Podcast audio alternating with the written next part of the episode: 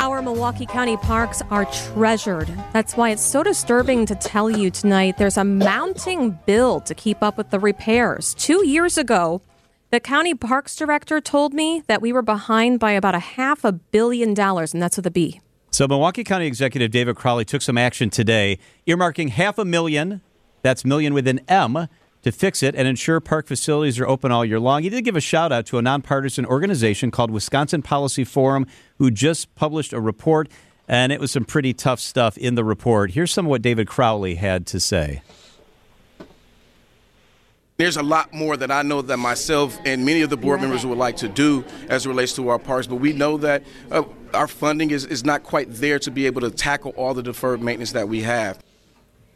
And now we have joining us live on the phone Wisconsin Policy Forum Director Rob Henken. He joins us. It seems like half a million dollars is kind of a drop in the bucket to a half a billion dollar problem.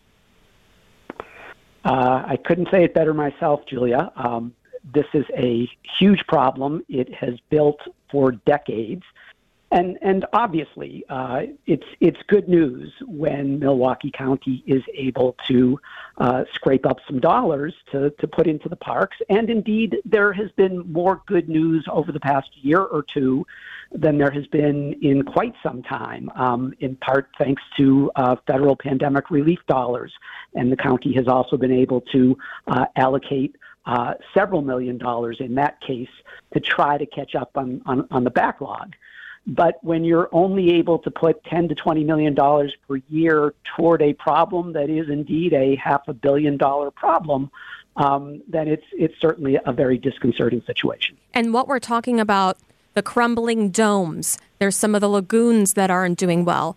There's even you don't think about it, John, but there's like parking lots that need to be repaired. So Rob wrote down a 48 page report. It was just published maybe 10 days ago. And you suggested or found there may be a couple of ways we can make up for this money. You noted in your report that one avenue could be fees to get into Milwaukee County parks. Madison already does this.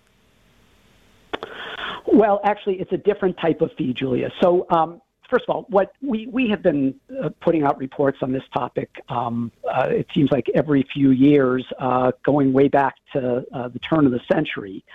And uh, so often what we talk about is, you know, can somehow there be a dedicated funding source for the parks? And lots of people think that's a good idea, but it would require state government approval, and, and that just hasn't come. So, what we wanted to focus on in this report was what types of partnerships might Milwaukee County be able to establish with other local governments? Like the uh, sewerage uh, district, case, you were saying. Exactly. Yep, so the sewerage district and municipal governments. Now, on your fee question, um, what we were talking about are impact fees. And what those are is that, um, so Milwaukee County, uh, under state law, counties cannot use impact fees, but municipal governments can. And what they entail is that in approving major new developments that entail the use of public dollars, um, can a municipal government essentially uh, charge fees that are tied to the development that can help pay for recreation um, and open space that would benefit the residents um, who, who, who, would live in the development. And so, because so many county parks, uh, particularly in areas that are growing in Milwaukee County, like Oak Creek and Franklin, um, are adjacent to some new development, this could be one potential opportunity uh, to, to generate some extra dollars to take care of some parks needs. The Wisconsin Policy Forum's Rob Henken is with us on WTMJ. Rob, I know this is apples and oranges, but we're getting taxed to death in Milwaukee County, and the referendum that's about to be voted upon could levy an extra four or five hundred dollars on the extra person if it passes for MPS.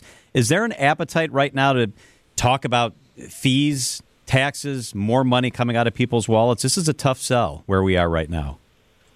Yep, John. I, I, again, I, it's it's a very valid point. and um, I, again, I had noted some good news uh, a, a, little earlier, and um, again, I don't know whether taxpayers consider it good news, but Milwaukee County um, obviously benefited by uh, state uh, law that was passed last summer um, that allowed the county to increase its existing half cent sales tax to uh, 0.9 cents. Uh, and so what that does is it generates, uh, it, it generates extra money for Milwaukee County. And the question is, to what extent will parks be prioritized as a potential recipient for the extra money. We, we did see about $3 million extra put into park operations in the current county budget uh, as a result of that. Uh, when you talk about new taxes above and beyond that, without question, I mean, we just had a major uh, piece of legislation passed that gave the county new tax authority. So, what we're talking about here is whether, however, some of the existing financial capacity of municipal governments and perhaps more notably the sewerage district could be used to partner with the county when it makes sense for those two other levels of government to do so um, that would not require any new taxes, but potentially some partnerships uh, that would entail the sharing of resources between these governmental this entities. Is, yes, this is Rob Henken with Wisconsin Policy Forum. We were talking on the phone earlier, John, uh, and Rob was telling me, hypothetically speaking, because he's talking about there's big government that would have to get all these approvals. We already went through this with the county tax. You know how much the, it has to go through the state legislature. He was talking about opportunities. Hypothetically speaking, he said, you mentioned something like a parking lot eh, that may have some runoff. Then the sewerage district, who has a mission to have clean water, could help pay for something like the million multi-million dollar parking lots. Is that what you were talking about, Rob? Yeah. So there's there's you know, several different options. And again, let me emphasize this, this, this shouldn't be viewed as a handout. This shouldn't be viewed as Milwaukee County going to MMSD and begging for resources. But as you laid out, there's, there's certainly some instances, some examples where the missions of the two uh, entities, the Parks Department on the one hand and MMSD on the other, really um, can nicely jive with one another. So MMSD has, uh, as, as one of the main parts of its mission, is to eliminate runoff uh, polluted runoff um, from paved surfaces uh, into groundwater and into waterways um, that that creates all sorts of environmental hazards. And given that the county owns so many paved assets and that so many of those paved assets are in need of repair, could there be a partnership where the two entities partner on permeable pavement that actually can reduce stormwater runoff? Um, as just one example where, where potentially the interests of the two could coincide, resulting in a sharing of costs for some badly needed infrastructure work in the parks. I really appreciate it. These are all options. I'm glad that you gave us all the numbers in this in this multi-page report. This is Rob Henken with Nonpartisan Wisconsin Wisconsin Policy Forum. Thank you so much for joining us. Thanks so much for having me. You can check out the report at wisconsinpolicyforum.org.